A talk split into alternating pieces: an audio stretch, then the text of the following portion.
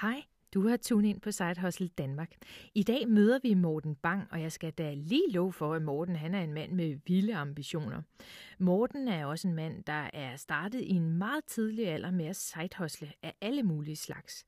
Han ved en masse om, hvordan man kan investere i ejendomme, og han køber, renoverer og udlejer ejendommene. Og så rådgiver han investorer, og han holder foredrag om aktier og ejendomsinvestering. Morten har ret mange fif med i dag og gode råd til dig. Og jeg kan godt love dig for, at det er værdifuld viden, du ikke vil være foruden, og som er vigtig at få med, når du nu du selv skal i gang. Morten har faktisk et online foredrag her den 17. marts 21 om at komme i gang med ejendomsinvesteringer, og den 7. april har han et foredrag om at komme i gang med aktier. Du kan finde ham inde på mortenbang.dk. Jeg hedder Christine, og jeg vil elske at høre om dit side hustle. Du kan finde mig og kontakte mig på sidehustle.dk. Og nu til interviewet med Morten Bang. Rigtig god fornøjelse.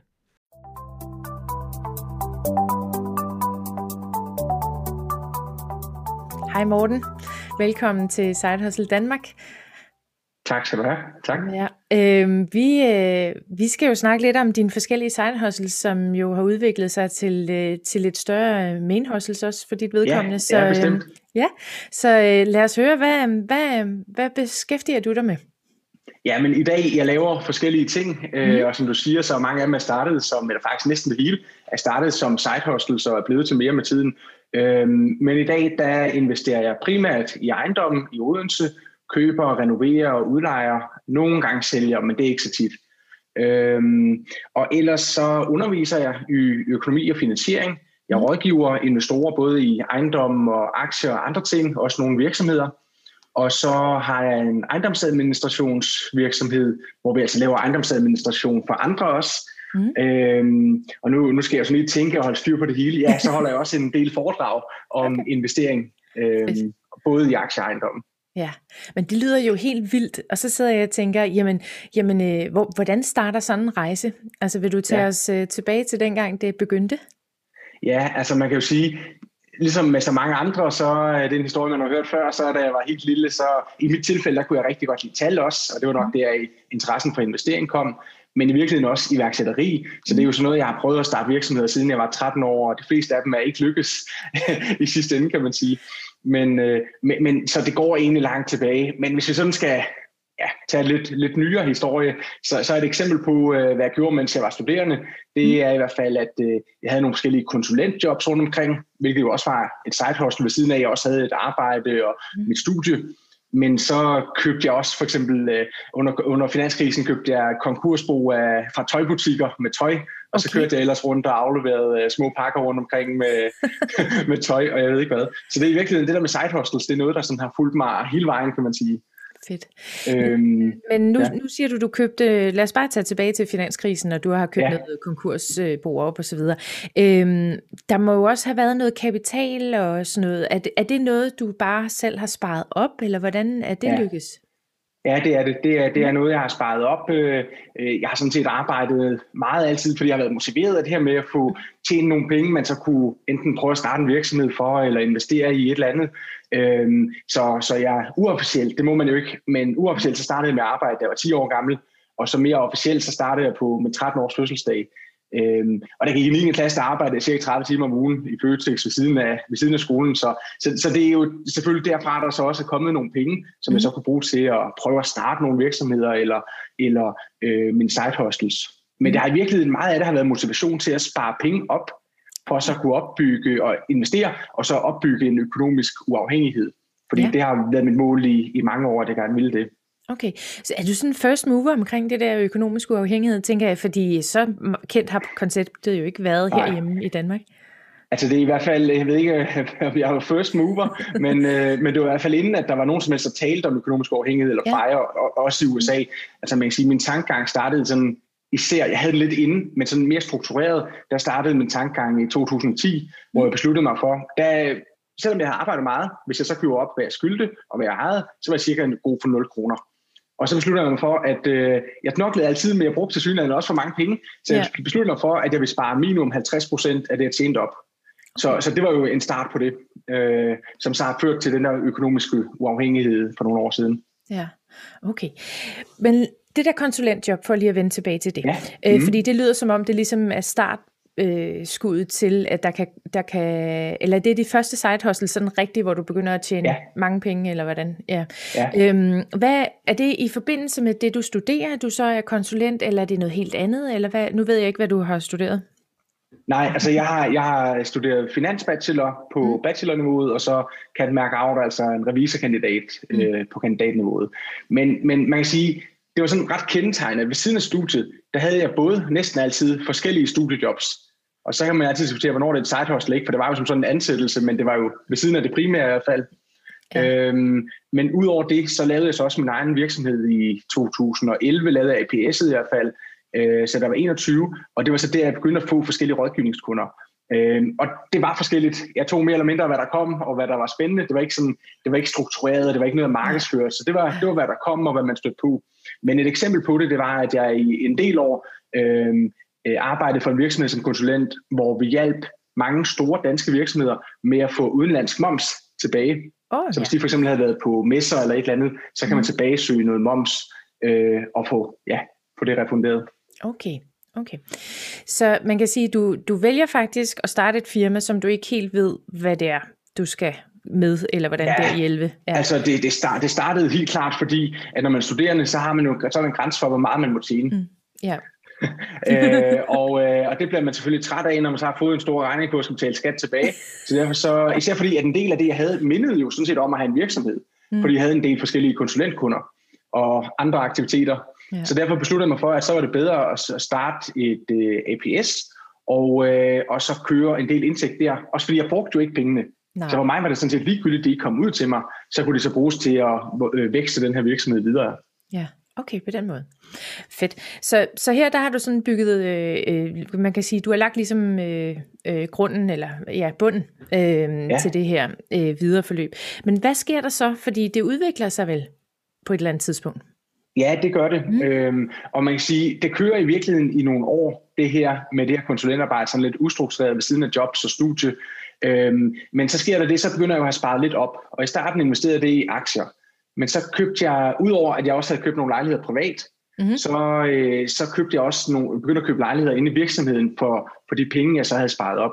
Okay. Og med tiden, der fik jeg det så omlagt, sådan at de lejligheder, jeg havde privat, de kom også ind i den her virksomhed. Så ja. der skiftede det på et tidspunkt øh, fra at være rent øh, konsulent, til i virkeligheden også at være mere over i en ejendomsretning. Og så var det sådan set, det var, det var, det var næste step, kan man sige. Mm. Det var, at det blev mere struktureret med ejendomsinvestering. Og hvis vi går tilbage til 2017, så afhængig af hvornår på året, hvis vi tager midt på, så havde jeg cirka 7-8 lejligheder på det tidspunkt. Og, øhm, og det var nok der, hvor jeg vil sige, der, der havde det primært min virksomhed fokus på det. Mm. Så blev det så mere og mere også, at der blev den her rådgivningsvirksomhed, og at der kom den her foredragsvirksomhed og ejendomsadministration. Så der kan man jo sådan set sige, at på det tidspunkt, der var min virksomhed primært fokuseret på ejendomsinvesteringer, men så ved siden af, så lavede den jo sådan set nogle side hostels, kan man sige, ja. som så har udviklet sig senere hen. Ja. Og hvordan gør du det? Altså, hvordan kommer du, altså, der kommer folk bare og prikker dig på skulderen og siger, hey, nu vil vi have dig til at holde lidt foredrag, eller, eller gjorde du noget sådan aktivt for at komme ud der? Ja, og det, det startede nemlig sådan, at folk spurgte, øh, om jeg ville holde et foredrag. Og så startede jeg jo bare med at holde et enkelt foredrag, og det fik jeg jo ikke, det fik jeg ikke noget for. Mm. Det var bare sådan rent frivilligt. Og så efter jeg holdt nogle stykker gratis, så øh, fik god feedback, så tænkte jeg, okay, jeg må også kunne tage et eller andet for det trods alt. Jeg brugte jo meget tid på at forberede det. Ja. Så øh, begyndte jeg, jeg tror, første gang jeg tog penge for det, var det måske 1.500 kroner. Og så steg det sådan lidt over årene, sådan at i dag, så får jeg typisk mellem 7.500 og 12.500, når jeg holder et foredrag. Og udover det, så er jeg også begyndt selv at arrangere foredrag. I de her tider er det jo så online, men ja. kunne også godt være fysisk inde. Ja, okay, så det har jo faktisk taget ret meget fart, kan man sige, hvis man går ja. i 2017 for 0 kroner, og så til de der 7-12.000 for et ja. foredrag. Ikke? Er det så ja. foredrag i ejendomsinvestering, eller er det foredrag i, i aktieinvestering, eller hvad er det? Altså det startede, jeg holdt min første foredrag for, hvad det, en fem og et halvt års tid siden i 2015, mm. og det var i starten udelukkende om aktieinvestering. Jeg har også arbejdet nogle år som aktieanalytiker. Okay. Øhm, så, så det var naturligt, at det startede der, og det holder jeg også stadigvæk indenfor. Ja. Men så efter nogle år, hvor jeg begyndte at fokusere mere og mere på ejendomsinvestering i stedet for aktier, så tænkte jeg, det giver da mening også at holde lidt om ejendommen, og min tanke var, så kommer der nok ikke så mange til det, for det kan der ikke være så mange, der synes er spændende. Men det viste sig, at øh, de blev hurtigt udsolgt, og der var mindst lige så mange som til aktieforedragene. Okay. Så derfor er det i dag rykket lidt mere over til, at jeg både har aktier, men også mange ejendomsinvesteringsforedrag. Ja, okay. Dengang du, øh, du køber din første lejlighed, det var så privat. Øh, ja, er, det, det, er det sådan, øh, altså er det helt til, til bunden, hvor man siger, okay, jeg, jeg har sparet de 20% op, og, eller havde du sparet 40% op og gå ud og låne 60%, eller hvordan fungerer det, hvis jeg må, må spørge ja, om det? du, jeg, jeg er en åben bog, så du spørger ja, det er bare. godt. Ja. I 2011, der, der ville jeg flytte hjemmefra. Jeg var 21, ja. havde boet et halvt år i Frankrig, hvor jeg studerede, og besluttede mig for, at nu var det på tide, at jeg købte et eller andet. Jeg havde altid haft en tanke, at jeg ville købe noget, når jeg skulle flytte hjemmefra. Fordi ja. der var penge ud af vinduet og bo til leje. Mm. Øhm, så, så jeg ville ud og købe en lejlighed, og det var jo andre priser der under mm. finanskrisen, men folk synes, jeg var lidt småtosset, at jeg ville gå ud og bruge, bruge penge på det her. Øh, men jeg købte altså en, øh, en lejlighed for, for 780.000, og jeg havde sparet op, som jeg godt ville kunne ligge 20-25 procent. Okay. Men det gjorde jeg faktisk ikke, fordi mm. jeg havde øh, så sparet det op kontant til at starte med, men så investeret løbende i aktier, og mm. havde jo så den her aktieportefølje, der så var, lad os sige, 200.000 værd. Mm. Øhm, og banken gik med på, at jeg lånte det fulde beløb, og betalte måske kun 5% i udbetaling på lejligheden, men så lånte jeg altså resten, og kunne fortsat have mine aktier, fordi jeg synes jo, det var billigere, det viser også senere hen, at det var det. Mm. Øhm, så jeg havde til at kunne ligge det, men okay. jeg valgte så ikke at gøre det. Okay, så du, man kan sige, at du tog, ligesom vi andre, når vi går ud og køber en bolig, du ligger 5% ja. selv, og så kører ja. 15% på et boliglån og 80% på realkreditten, eller hvordan? Ja, nemlig. Okay, ja. godt nok. Men, men hvordan kommer du så videre derfra? Fordi det er, jo, det er jo sådan, det skridt kan vi fleste jo godt følge med på. Ja, men hvad, yes. hvad gør man så videre derfra? Altså udover at spare en masse penge op? Jamen, så, så kan det være en rigtig god idé, for eksempel i hvert fald hvis man er ung, så kan mm. det være en god idé måske at udleje et værelse. To, øh, I mit tilfælde var det en treværelses lejlighed, fordi så kan du måske bo billigt eller gratis, afhængig af hvor, hvor meget du får for de her værelser, du nu udlejer. Mm. Og så kan du bruge de her penge til at spare op til at købe det næste. Okay. Og det var, det var også noget af det, jeg gjorde. Dengang var jeg måske ikke lige så... Øh, altså, det er klart, når man starter, så ved man ikke lige så meget, som man kommer til senere hen. Så har jeg ja. gjort det mere optimalt. Så kunne det også være gået endnu bedre. Ja. Men, men øh, jeg udlejede i hvert fald et værelse. Mm. Øhm, og så udover det, så sparede jeg jo så løbende op. Så det her, det var første salen på en villa, at jeg havde mm. købt. Og så da stueetagen kom til salg, så købte jeg så den også. Og så udlejede jeg første salen, flyttede selv ned i stueetagen. Og så man sige, derfra, der rullede det sådan set lidt. Øhm, altså kunne jeg købe en lejlighed mere, når jeg havde fået sparet lidt op, og så købte jeg en til og en til. Og så på et tidspunkt begyndte jeg mere at købe hele små ejendomme, måske med tre lejligheder. Ja. Ja, det, det er jo ret hurtigt faktisk at skalere sin forretning på den måde der. Ja, Men... altså, det, gik, altså det er jo sådan, det er jo en snibboldeffekt, så ja. fra den første i 2011, der gik der cirka to og et halvt år, før jeg købte nummer to, mm. og så gik der et år, før jeg købte nummer tre, og, og så er det så gået hurtigere og hurtigere derefter. Okay, på den måde. Er der noget, du tænker, at øh, hvis man sidder derude og, øh, og gerne vil i gang med det her, eller man måske allerede har den, den første bolig, øh, ja. er der et eller andet sådan råd, eller sådan noget, du tænker, at det skal I lige vide, som jeg ikke vidste engang? Ja, altså den ene, det er til unge mennesker. Klart det mest optimale, det er, i stedet for at købe en toværelses lejlighed, hvis du kan finde økonomi til det, køb en tre- eller fireværelses lejlighed, som måske er lidt dyrere, men så udleje en eller to værelser, mm. så du kan bo billigt eller gratis fordi så kan man bruge de penge til at spare op videre hen. Ja. Hvis man nu øh, er i en anden livssituation, har et hus, så kan man jo selvfølgelig starte med at undersøge, hvis man ikke har en stor kontantopsparing, man kan bruge til at købe ejendommen, så kan man jo starte med at se, har man måske noget friværdi. Priserne er jo mange steder i hvert fald også steget i det senere mm. år, så det ja. kunne jo godt være, at man havde en friværdi, man måske kunne belåne og tage mm. ud og investere i en anden ejendom, eller selvfølgelig øh, finde ud af, hvordan man kan spare mere op i den løbende økonomi. Okay. Fordi hvis man gerne vil have en økonomisk frihed eller økonomisk uafhængighed, så, så er det væsentligt at gå ind og kigge på det her med, hvor meget sparer du op i din økonomi. Jeg plejer ja. gerne at sige, at der, der er sådan en god tommelfingerregel med, at man skal spare 10% op af det, man tjener. Ikke? Det er sådan en god gammeldags regel. Mm. Øhm, og det er også super godt, og du får sikkert en fin pension, men du bliver meget sjældent økonomisk uafhængig før mm. tiden. Der skal man typisk op på i hvert fald 20%, man sparer op løbende, måske op mod 50, hvis det gerne skal gå meget hurtigt. Ja. Men 20% i hvert fald, hvis man vil begynde at sætte lidt turbo på. Og, og de, lad os nu tage udgangspunkt i 20 procent. Skal de så investeres øh, det hele, eller øh, i aktier for eksempel, eller tænker du, at du sparer op, og så køber en ejendom, eller hvordan vil du gøre det?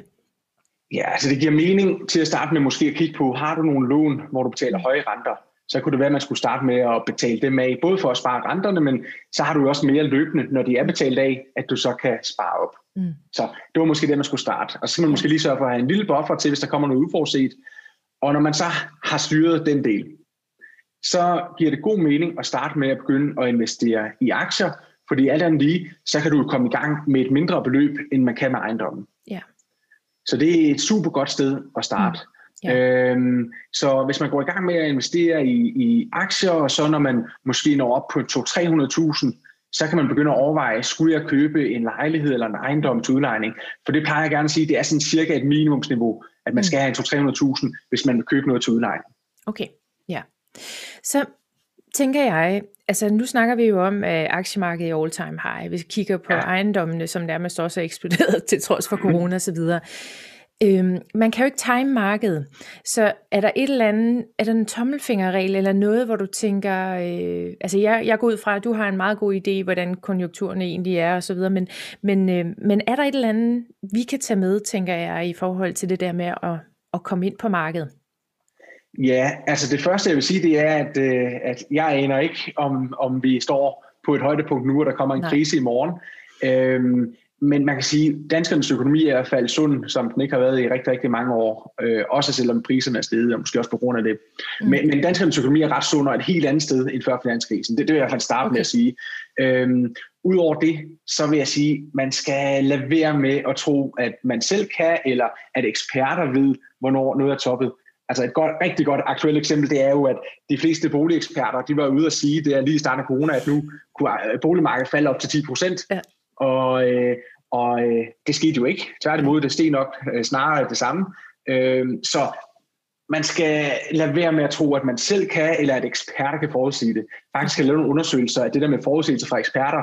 I de fleste tilfælde, så, så har de ikke ret. Mm. Altså det, det, er, det er faktisk øh, mere end halvdelen af tilfældene, hvor de ikke får ret i deres ja. påstand. Ja. Øhm, så jeg tror, man skal lade være med hele tiden at have, have den der jagt på og forudse, hvad der lige nok sker. Fordi det, der i virkeligheden er vigtigt, det er, sørge for at være fornuftig og konservativ, når man nu går ud og investerer lige meget om det er aktier eller i ejendommen. Og det, der så er vigtigt, det er ikke timingen, men det er at være langsigtet og vedholdende. Ja. Og det er der, at de fleste fejler. Det er enten, ja. at de stopper, fordi de synes, det bliver lidt for tungt alligevel, eller, eller så, går, så går kurserne nedad, så sælger man i panik, eller hvad det nu kan være. Ja. Så være langsigtet og vedholdende, det er, det er klart de vigtige, vigtige parametre med i begge dele. I begge dele. Okay, ja. godt. Ja, fordi det er jo så min næste spørgsmål. Øh, ejendom og langsigtet, er det over fem år, eller hvad, hvor, lang, hvor langsigtet er man, når man er langsigtet? Ja, altså når, når vi taler aktier, så siger man jo gerne, at man skal have en 5-7 år, så er man langsigtet, og det skal mm. man gerne have for at begynde at investere i aktier. Ja. Hvis vi taler ejendommen, jamen det har jo en mere langsigtet karakter, hvor du ikke lige så nemt kan komme ind og ud. Mm. Så det er nok ikke en lige så præcis tommelfingerregel, fordi selvfølgelig kan du også sælge en ejendom. Spørgsmålet er jo bare, om det er lige til at finde køber hurtigt, men, men mit udgangspunkt vil nok være, at man i hvert fald skal have en 10 års tidshorisont. Ja, Okay. Ja, fordi hvis nu jeg kigger på, altså vi kan jo ikke forudse markedet, men hvis nu der kommer sådan en ordentlig, øh, ikke nødvendigvis finanskrise, men, men nedtur omkring på ejendom, ja. det, det gør der jo, det ved vi jo. Ja. Øh, så skal man jo også lige tænke, at hvis man får købt på toppen, som vi jo var nogen, der gjorde i 08, ja, ja. så, øhm, øh, så, har, så er man jo faktisk tvunget til at skulle være der i 10 år, før at man ja. kan sige, at det ligesom udligner sig. Så det er jo vigtigt at have med, at man faktisk kan se sig selv, måske den ejendom øh, i 10 år. Ja, og der, der er jo to ting, vi skal differentiere imellem. Det er, om det er ens privatbolig, eller om det er til udlejning. Fordi yes. man siger, i udlejning, jamen sådan generelt, så gør det jo ikke noget at beholde det.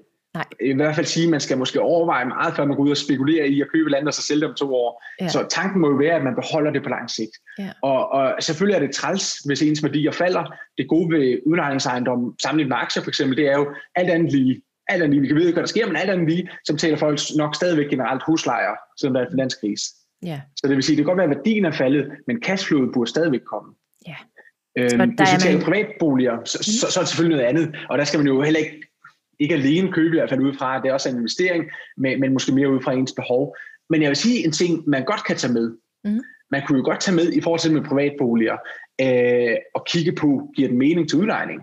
Det gjorde jeg, da jeg købte den første lejlighed, fordi det var jo netop under finanskrisen, øh, og folk sagde, at det kommer til at falde meget værdi. Jeg tog det meget stille og roligt, fordi jeg havde en plan om, at jeg skulle have 10 lejligheder, når jeg gik på pension, som skulle være en pensionsopsparing. Mm. Så jeg havde undersøgt, giver det mening at udleje den her lejlighed, hvis jeg ikke skal bruge der selv en dag.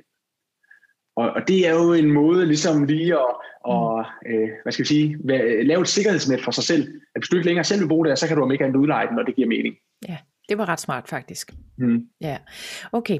Men øh, der da du sådan lige før du begynder at købe øh, flere bygninger, eller bygninger med flere øh, lejligheder i, ja. men jeg tænker, når nu man står og kigger, og så siger, okay, jeg vil gerne investere i en ejendom, øh, og jeg skal ikke selv bo der, hvordan vurderer jeg, at det er godt? Altså er der nogle kriterier, du har, øh, som du kigger på? Ja, det er der. Mm. Øhm, der er nogle forskellige ting. Den ene ting, det er, at du skal se på økonomien i det, altså prøve at stille op, hvad vil lejeindtægten være her, hvad for nogle udgifter er der, og der skal man være opmærksom på, at det ikke måske helt, det er ikke helt de samme udgifter nødvendigvis, som hvis man selv bor i den. Det kan fx være, som udlejer betaler du typisk ikke varme og vand. Det kan være, at lejerne selv gør det. Og øh, en anden ting er også ejendomsværdiskat betaler man heller ikke som udlejer. Så okay. der er nogle ting, man lige skal være ops på. Men prøv at stille sådan et regnstykke op.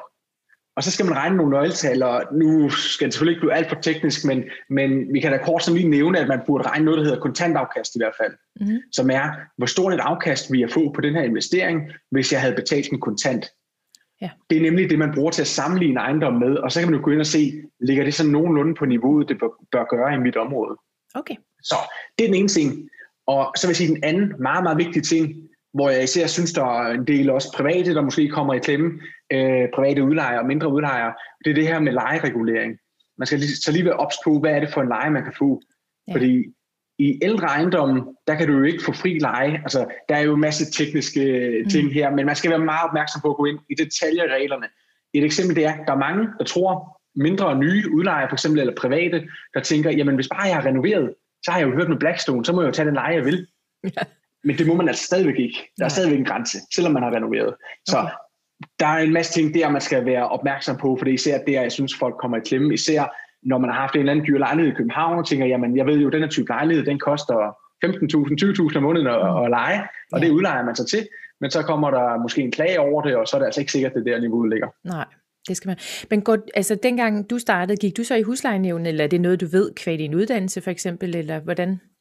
Nej, altså, altså det, man kan, hvis man kun har en lejlighedsudlejning, kan man godt få en, en, øh, en afgørelse, bede om en pris fra huslejenævnet, men jeg tænker i stedet, så skal man sætte sig ind i reglerne og enten, enten selv sætte sig grundigt ind i det, rådføre sig med en advokat eller en rådgiver som mig eller nogle andre, mm. øh, om, om hvad, hvad det rigtige niveau er.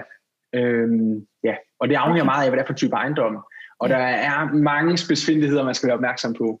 Ja, det tænker jeg, det er du helt styr på. så, så det er nok, sådan, hvis vi kigger risikomæssigt, ja. så er det nok noget af, udover at finansiering, hvis man tager for meget lån, så vil jeg sige, så er det nok en af de store ting, man skal være opmærksom på ved udlejning. Okay. Det skal ikke afskrække en, men man skal sætte sig ind i det. Ja. Men jeg har også hørt, at det kunne være ret svært at få noget finansiering. Øh, mm, ja. Er det også din opfattelse, at øh, det kan godt være lidt op ad bakke med de banker eller kreditforeninger? Ja, det er det. Og, og det er også fordi, at Finanstilsynet jo har strammet, og gør det mm. igen og igen, deres krav også til bankerne. Mm. Og så er klart, så strammer det jo også videre. Så øh, vi kan jo godt sidde og angribe bankerne, men i virkeligheden så er det nok også et højere sted, at øh, problemet ligger. Yeah. Øh, men det er rigtigt. Jeg vil så sige, der er rigtig mange, som kommer til mig for rådgivning og siger, at jeg har talt med min bank. Øh, de siger, at jeg kan, ikke, jeg kan ikke øh, få et lån til at købe noget mere. Jeg har måske en privat bolig, men de vil ikke låne mig til at købe noget til udlejning. Og der er noget af det første, jeg spørger om, det er dels, for en bank har det, for der er nogen, der måske bare ikke har det som deres fokusområde. Jeg har mm. hørt bankrådgiver sige, at vores bank er generelt ikke sådan et sted i udlejning. Mm. Og så er det jo nok ikke den bank, man skal samarbejde med. Nej. Men den næste ting, det er altid at spørge, har du talt med en erhvervsrådgiver eller en privatrådgiver? Yeah. For det sker næsten altid, når de har fået at vide, det kan man ikke. Så som regel, fordi de har talt med en privatrådgiver, som måske ikke er inde i, hvordan erhvervssetupet fungerer. Yeah. Så det er som regel vigtigt, hvis du skal have noget til udlejning, skal du tale med en erhvervsafdeling. Det kan sagtens være en egen bank, men så en erhvervsrådgiver. Det var smart lige at få den med i hvert fald. Ja, ja. Det, er, det. det, det er da super. Men øhm, hvis nu man så tænker, jeg tør alt det her øh, omkring øh, det, du ved og sådan noget, hvad, altså, så kan man hyre sådan en som dig. Og så kan man, så kan man få hjælp til øh, ejendoms, øh, altså hele setup'et, eller hvordan? Ja. Mm? Ja, det kan, det kan sådan set være rundt om det hele. Det kan både være, ja. hvordan en setup skal være, øh, få lagt en strategi, øh, få inputs til, hvad for nogle ejendomme man bør gå, gå efter, hvad for nogen, ja. der kan give det optimale. Fordi en ting er, hvad der er det optimale for dig, men det kan mm. jo være, det er noget andet end for mig og for en tredje person. Det afhænger også ens baggrund, og hvor meget kapital har man, er man selv håndværker, eller hvad det nu kan være. Ja. Øh, men, men, og, men både det, og så også få inputs både på ejendom, man måske allerede har, eller noget, man gerne vil ud og købe, og få mm. det kigget igennem. Ja, okay, på den måde. Øhm, hvad så med, hvis nu man sådan har flere ejendomme, ja. øh, hvornår skal man have en administrator på til det, og finde leje og så videre? Altså, hvor, hvornår knækker kurven på det? ja, det, det er jo et super spørgsmål, fordi ja. man kan sige, ofte når man starter med at udleje, ja. man kan jo selvfølgelig godt risikere at kunne begå nogle fejl, hvis man selv gør det. Men til gengæld, så er der også meget læring i det. Ja. Så hvis man kigger fra et læringsperspektiv, så kan det give god mening at starte med at administrere selv. Og når det så bliver større, så afhænger det lidt af, at det her fortsat en sideting, eller noget, hvor du måske ikke vil have den der direkte kontakt, så giver det mening at få en administrator, og hvornår gør det det? Mm. Det er svært at sige. For ja. nogle mennesker kan det jo være fra den allerførste, fordi de ikke gider det bøvl, og mm. for andre så kan det være det, når de når på 20 lejligheder for eksempel. Ja. Øh, nu har jeg så valgt at lave min egen ejendomsadministrationsvirksomhed, hvor jeg også administrerer for andre. Men hvis jeg ikke havde gjort det, så tror jeg faktisk, at jeg ville have en administrator. For det er egentlig ikke, fordi det er forfærdeligt dyrt at have en administrator, og man sparer altså meget af det, folk synes er besværligt øh, ved at investere i ejendommen. Ja, så, okay. så det afhænger selvfølgelig af, hvilken type man er, og hvor meget det her det sådan skal være ens øh, fuldtidshostel. Ja, det er det. ja. Hvad, øh, hvor går du ud og finder lejerne hen? Altså, øh, der afhænger lidt af geografi rundt omkring landet, hvordan det er, men mm. i hvert fald er sket lidt et skifte i de senere år, hvor øh, førhen, der var det, altså, der kunne man få 50 henvendelser, når man lagde noget op. Det kan man også på nogle typer i dag, mm. men generelt så er der blevet, jeg vil ikke sige, at det ikke blevet svært, men man skal gøre mere som udlejer for at udleje, end man skulle førhen. Okay. Øh, så det afhænger lidt af, hvor nem eller svær lejlighed det er at udleje. Øhm, mit udgangspunkt det er, at jeg plejer at starte. Vi har en venteliste internt, hvor vi sender ud. Man kan skrive sig op, og hvor vi sender ud. Det er jo primært uden, vi opererer i. Mm. Og øhm, udover det, så bruger vi boligportalen for eksempel. Vi bruger også nogle gange nogle Facebook-grupper eller andre legeportaler, der er efterhånden en hel del. Mm. Men jeg vil sige, det er som regel boligportalen, vi har mest succes med ja. øh, at bruge. Så det er det primære, at ja. øh, vi bruger okay. til udlejning. Ja. Ja. Jeg sidder og tænker på, Morten, nu sagde du før, at øh, øh du nærmest blev, øh, blev født med det her øh, drive eller sådan, men er det det samme drive, du har i dag? Er, det, er der noget andet, der driver dig i dag? Ja, altså man kan sige, hvis vi starter sådan fra jeg var øh, barn og ung, der var drivet nok at blive rig. Mm. Så skiftede det nok det omkring, lad os sige, 20 år cirka. Men det var måske ikke så meget det med at blive rig, og det er i virkeligheden ikke pengene i sig selv, der er vigtigt for mig. Det er mere det her med den økonomiske øh, frihed og uafhængighed. Mm. Og det var nok sådan særligt det, der var mit drive frem til, jamen lad os sige, jeg var 27, jeg er 30 i dag, lad os sige til, jeg var måske 27, øhm, og så skiftede det nok lidt, fordi så nåede jeg et punkt, hvor jeg faktisk godt kunne stoppe med at arbejde, hvis jeg ville det. Mm. Altså ikke sådan, at jeg skulle leve et eller luksusliv med kæmpe strandvejsvillager og Ferrari og hvad ved jeg, men sådan leve et fint almindeligt liv øh, ud fra mine øh, passive indtægter. Øhm, I dag er drivet nok selvfølgelig stadigvæk økonomisk frihed og uafhængighed, men i og med, at jeg har nået det punkt, så øh, er det nok virkelig det der med at bygge noget. Bygge mm. noget, noget, noget, noget større og bygge noget op. Det er nok det, der er mit drive, sådan en god gammeldags. Øh, øh, måske er det faktisk ikke det, der er moderne for tiden, tænker jeg. For der er meget det her med iværksættere, de skal ud og lave en virksomhed, så skal de sælge den for 100 millioner om fem år. Øh, hvor der er måske lidt mere gammeldags øh, erhvervsmand på den måde, at det er da ikke, fordi jeg ikke kunne finde på at sælge en virksomhed en dag, det er ikke det. Mm. Men som grundlæggende, så bygger jeg det for at beholde det og opbygge noget større på sigt. Så, så det tror jeg faktisk er mit drive i dag. Okay. Og nu siger du noget større på sigt. Hvad kunne det være? Altså, hvad, hvad er det, du forestiller dig derude? Jeg har jo sådan et mål, at jeg jo ikke deler med nogen, øh, så, så det er jo godt sted at dele det her.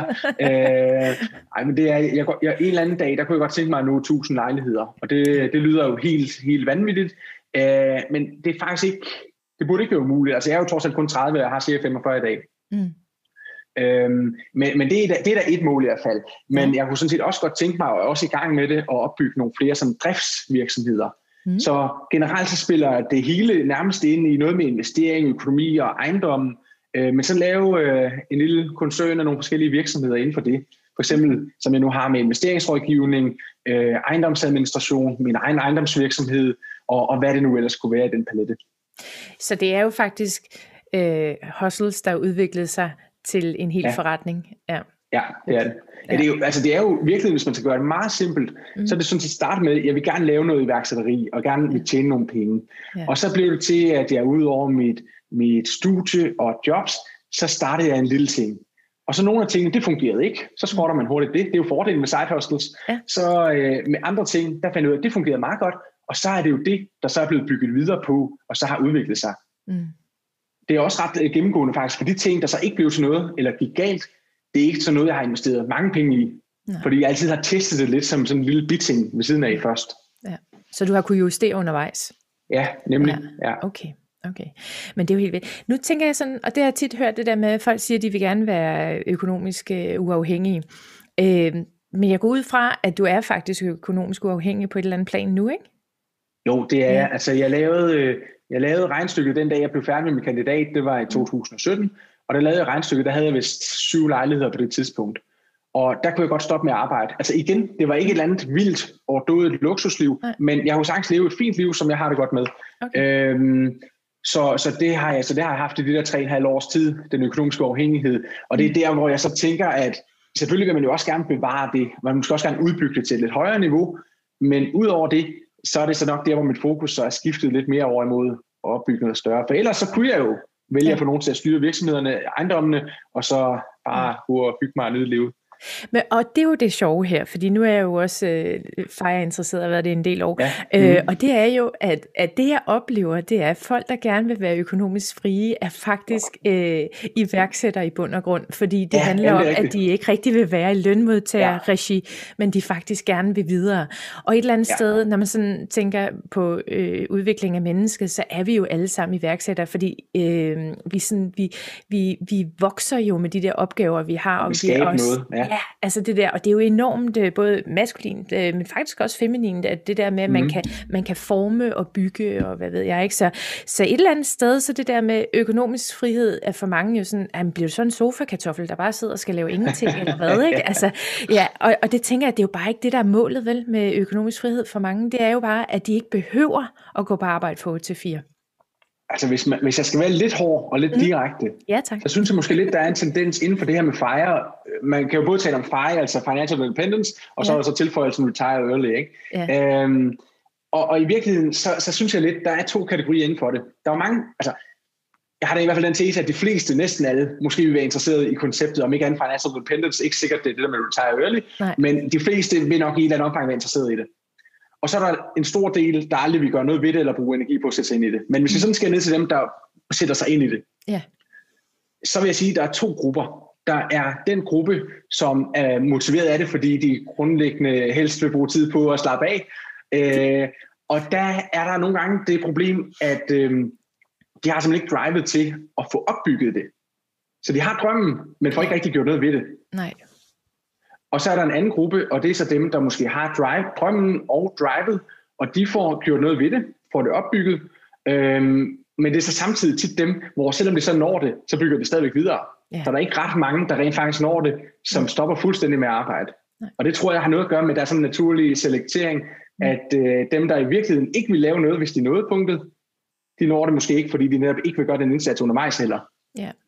Ja, jeg tænker commitment, altså på en eller anden måde, både altså drivet og commitment, øh, og, ja, og måske ja. også fordi øh, målet i sig selv er måske ikke at sidde på en sofa, men det er måske, altså, så man vil jo modarbejde sig selv, så det, ja. det tænker jeg, det, det giver rigtig god mening.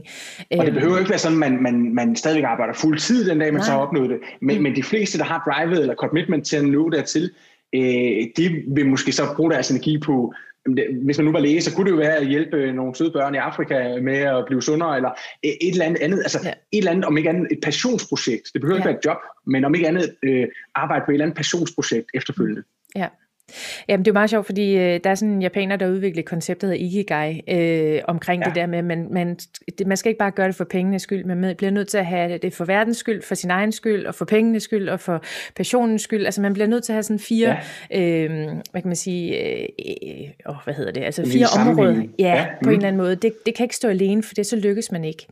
Øh, og, det, og det tænker jeg, altså, du er sådan meget spot on, ikke? fordi du er også meget øh, klar på, hvad det er, du vil. Altså, selvom det kan ja godt være, at du ikke var det lige i starten, så har det jo bevæget sig i en eller anden retning, og man kan sige, at du har jo så samtidig haft en interesse øh, ved det, både det at, at, at lave penge, kan man sige, men, men, ja, også, ja. Øh, men også din uddannelse har jo så gjort, at du ja. faktisk har udviklet det derfra, ikke? Ja, altså man kan vel virkelig sige det sådan, at jeg, jeg havde en cirka, lad os sige, man skulle ud og rejse, jeg havde en idé om, at jeg gerne ville til Afrika.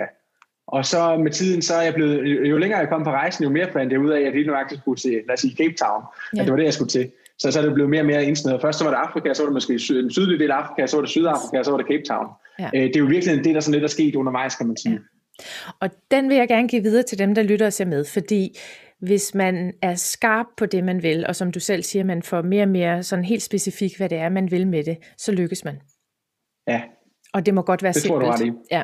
Det må ja. godt være simpelt, fordi der er jo også øh, hele den her halo-effekt, og det er jo faktisk det, du har gjort, det er jo at sige, okay, jeg går i en retning, og jeg gør én ting, og lige pludselig så holder du foredrag, og du har altså, øh, og administration og så videre, så der kommer en masse ud over, som ligesom bare genererer sig selv på en eller anden måde. Det kommer som man siger, øh, Nemlig, og det, der, det er faktisk ret interessant.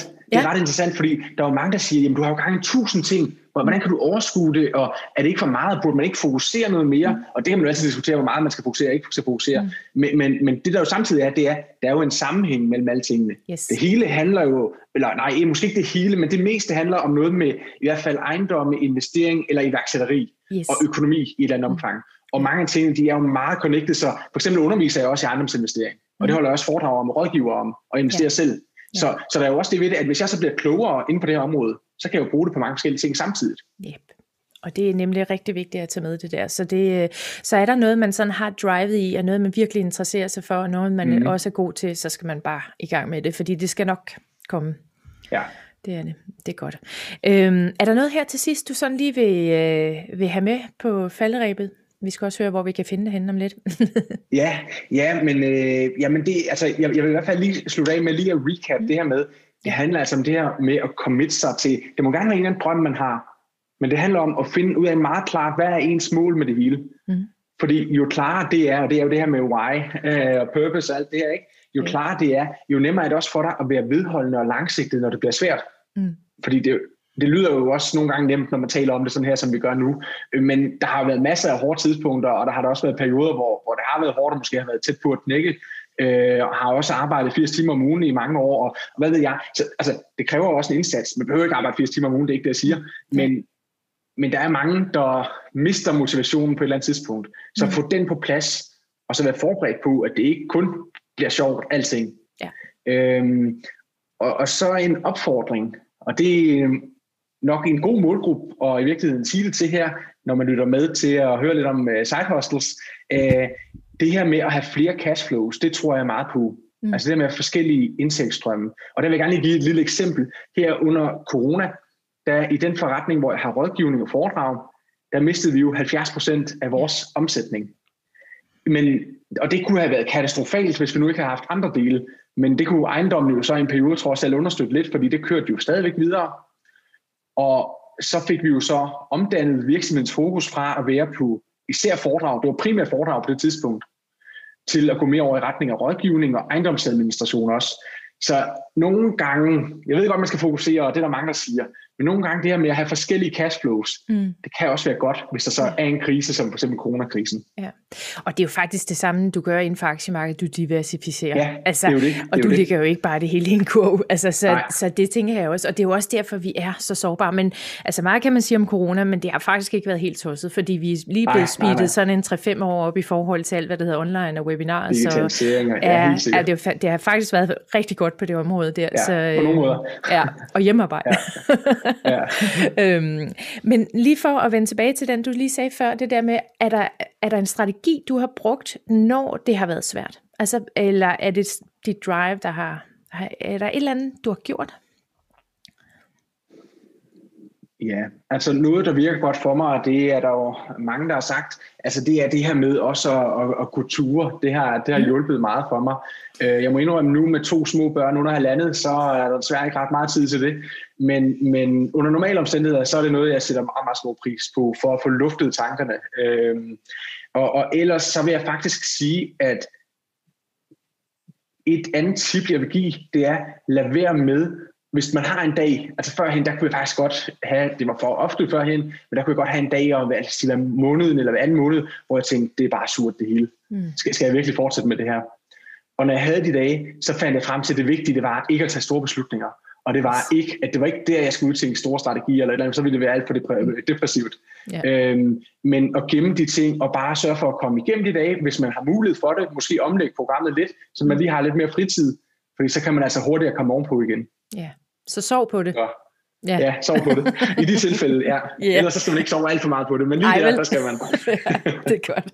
Morten, hvor kan man finde dig henne? Altså, hvor, øh... Jamen, øh, Ja. Men altså, jeg har en hjemmeside, mortenbang.dk, rimelig ud af landvejen, mortenbang.dk, øh, og der skriver jeg også, har nogle artikler og laver også nogle foredrag, der også ligger derinde. Mm. Øh, så øh, har jeg også nyhedsbrev, man kan til, tilmelde sig derinde. Jeg øh, poster også en del på LinkedIn, mm. Facebook og Instagram, og der kan man finde mig på Morten M. Bang. Mm. Så Morten M. Bang også på LinkedIn og Instagram og Facebook. Ja, jeg linker jo så også til. Der er masser af steder. Ja, det er ja, godt, det. det er godt, men jeg skal nok lægge nogle links. Jeg vil sige tusind tak, fordi du ville dele øh, både din historie og din viden med os. Det har været helt fedt. Selv tak.